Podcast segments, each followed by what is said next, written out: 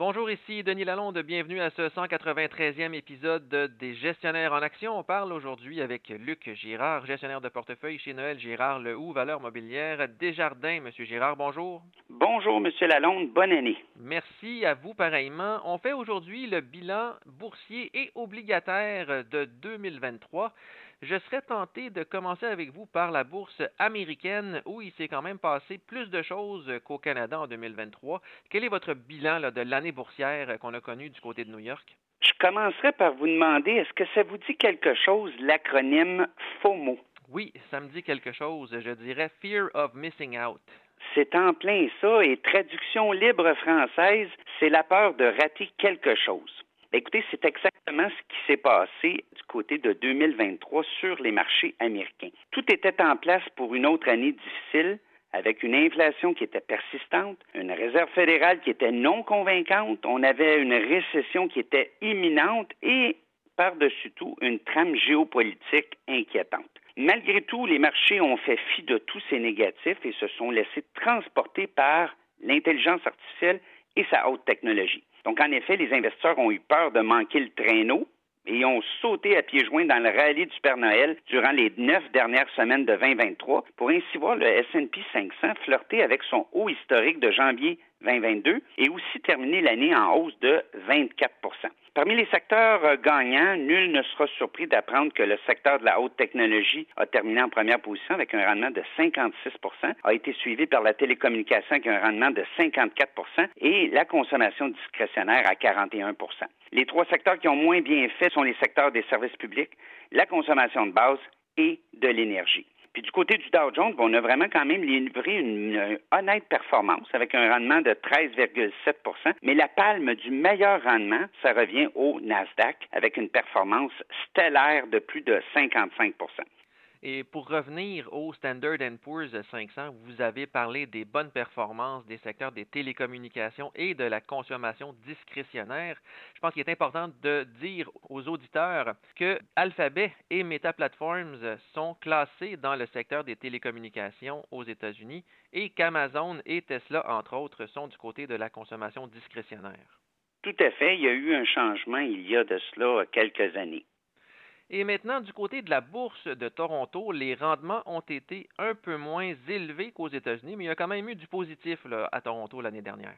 Ben, le bilan pour Toronto est beaucoup moins éloquent que le cousin américain. À l'instar des marchés américains, la technologie a aussi insufflé une bonne dose de positivisme avec un rendement de plus de 57% mais trop peu de secteurs ont participé à la danse de fin d'année. Parmi les autres secteurs positifs, ben, il y a eu la santé qui était à plus 23% et l'énergie à plus 8,7 si on revient maintenant du côté des marchés boursiers américains, vous avez parlé rapidement là, des grands titres de l'industrie des technologies de l'information. on les appelle les Seven Wonders ou les Sept Magnifiques en français.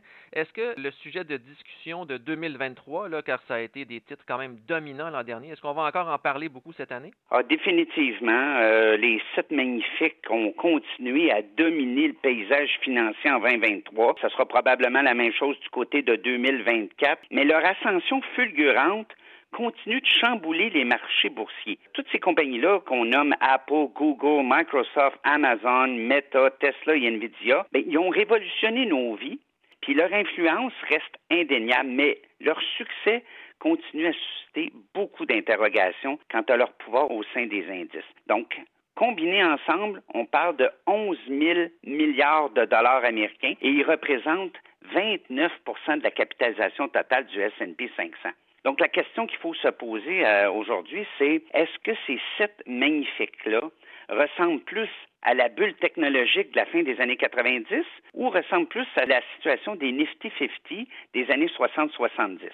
La réponse est très simple, définitivement plus près du Nifty 50. À la fin des années 90, on avait des évaluations de titres qui étaient, oui, stratosphériques, mais la plupart de ces compagnies-là étaient considérées comme des spéculations.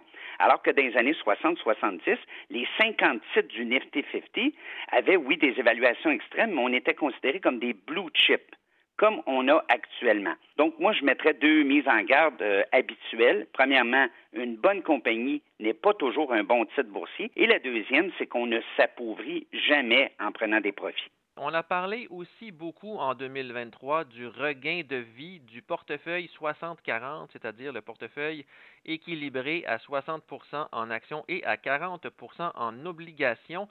Est-ce que le portefeuille a eu une bonne performance l'année dernière et à quoi on peut s'attendre aussi pour cette année?